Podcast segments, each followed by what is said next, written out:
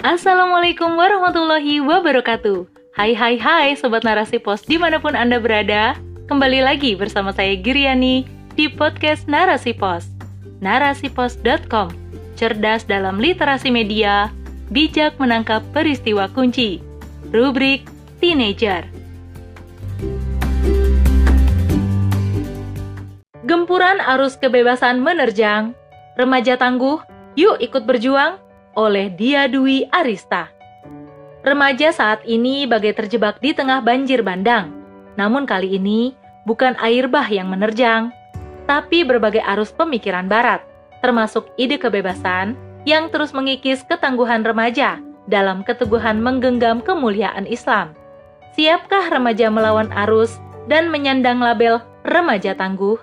Namun sebelum itu, Yuk ketahui sejarah ide kebebasan atau liberalisme. Liberalisme berasal dari kata libertas yang diambil dari bahasa Latin atau liberty dalam bahasa Inggris. Liberalisme didefinisikan sebagai tuntutan kebebasan individu dalam semua sektor kehidupan, mulai dari politik, ekonomi, sosial, budaya, pendidikan, hingga agama. Ide ini muncul sekitar abad 18 hingga 19 Masehi di Prancis dan Inggris akibat dari lahirnya revolusi industri di negara tersebut. Awalnya, ide kebebasan hanya pada lingkup agama, sebab rakyat Eropa saat itu terkungkung dengan aturan gereja yang ketat, hingga rakyat merasa tercekat dengan segala aturan dari gereja, bangsawan, maupun raja.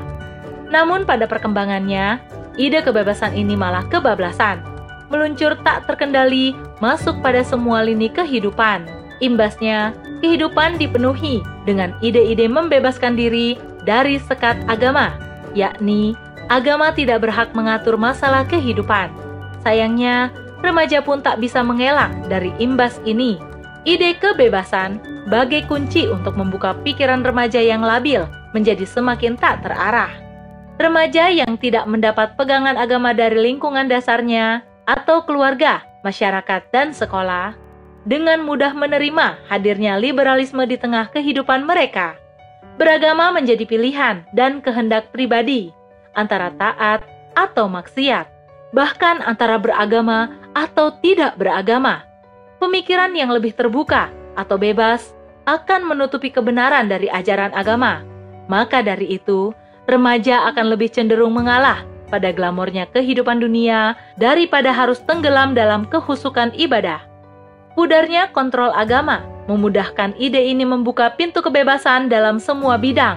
Pun dengan kebebasan dalam pergaulan, remaja saat ini lebih cenderung dengan gaya pergaulan bebas dengan menghalalkan dirinya untuk berpacaran, bahkan berhubungan suami istri di luar janji suci pernikahan. Nauzubillah min zalik ide ini akan terus menggerus keimanan.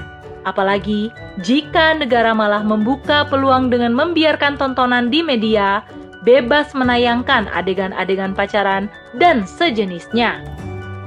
Bablasnya ide kebebasan ini juga berdampak pada ketaatan remaja pada orang tua, apalagi jika RUU PKS yang secara khusus menyoroti kekerasan disahkan, maka remaja akan mendapat perlindungan hukum melawan orang tuanya dengan dalih pemaksaan. Dan hal ini sudah banyak ditemui dalam kehidupan sehari-hari. Anak melaporkan orang tua maupun siswa yang melaporkan guru. Kebebasan juga akan termanifestasi pada pakaian. Remaja muslim yang sudah balik diberi perintah untuk menutup aurat secara sempurna. Namun lagi-lagi, ide kebebasan ini akan menghalau aturan agama mencampuri urusan dunia Jadilah remaja bebas berpakaian, mau pakai hot pants, tank top, atau daster sekalipun ketika keluar rumah, akan dipatenkan sebagai haknya. Bahkan ketika pakaian minim mengundang bahaya, yang salah bukanlah cara berpakaiannya, tapi pelakunya lah yang dituduh mempunyai pemikiran negatif. So, yakin mau pertahanin ide kebebasan untuk bekal kehidupan? Enggak dong. Sebagai seorang muslim, tentu menjadi kewajiban untuk selalu terikat pada hukum Allah, baik kita mau ataupun tidak, karena sifat hukum di mana pun adalah mengikat. Tapi kita juga harus mempunyai keyakinan yang sempurna bahwa setiap hukum Allah diterapkan akan berdampak baik bagi kita, baik di dunia maupun di akhirat. Allah berfirman dalam surat Al-Maidah ayat 50 yang berarti, apakah hukum jahiliyah yang mereka kehendaki dan hukum siapakah yang lebih baik daripada hukum Allah bagi orang-orang yang yakin? Maka, jika ingin menjadi remaja tangguh untuk menghalau segala ide kebebasan yang kian hari kian deras, remaja butuh tameng untuk menjadi tangguh. Tameng ini adalah keimanan dan ketaatan 100% pada Allah. Meyakini bahwa segala perintah Allah akan mendatangkan maslahat dan percaya bahwa larangan Allah akan menjauhkan remaja dari perbuatan keji. Tameng ini tidak akan tangguh dengan sendirinya namun harus ada upaya untuk menempanya menjadi semakin kuat, yakni dengan selalu mendekatkan diri pada Allah, menaati segala perintah, dan menjauhi segala larangannya. Juga selalu mengikuti majelis-majelis ilmu agar keimanan senantiasa penuh. Tak lupa mempunyai sahabat-sahabat solihah yang mampu mengingatkan ketika kita terperosok di tengah jalan. Yang paling penting agar ilmu dan amal berkah maka menyebarkan ilmu-ilmu tersebut kepada orang lain adalah sebuah keniscayaan.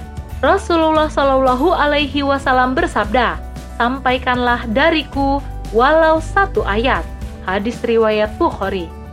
Sungguh, masa depan generasi Muslim dipertaruhkan jika remaja saat ini kental dengan budaya Barat, apalagi liberalisme ini. Sebelum badai kebebasan makin memorak-porandakan remaja, harus ada gerakan untuk menghentikannya. Berharap pada negara, bagai berharap pada benang tipis, mudah putus. Maka remaja muslim sebagai kreator peradaban selanjutnya mempunyai amanah untuk menghentikan arus ini. Bekerja sendiri itu melelahkan, maka perbanyaklah kawan untuk berjuang bersama dalam melanjutkan kehidupan Islam dan menghentikan serbuan ide-ide kufur. Wallahu a'lam bishawab.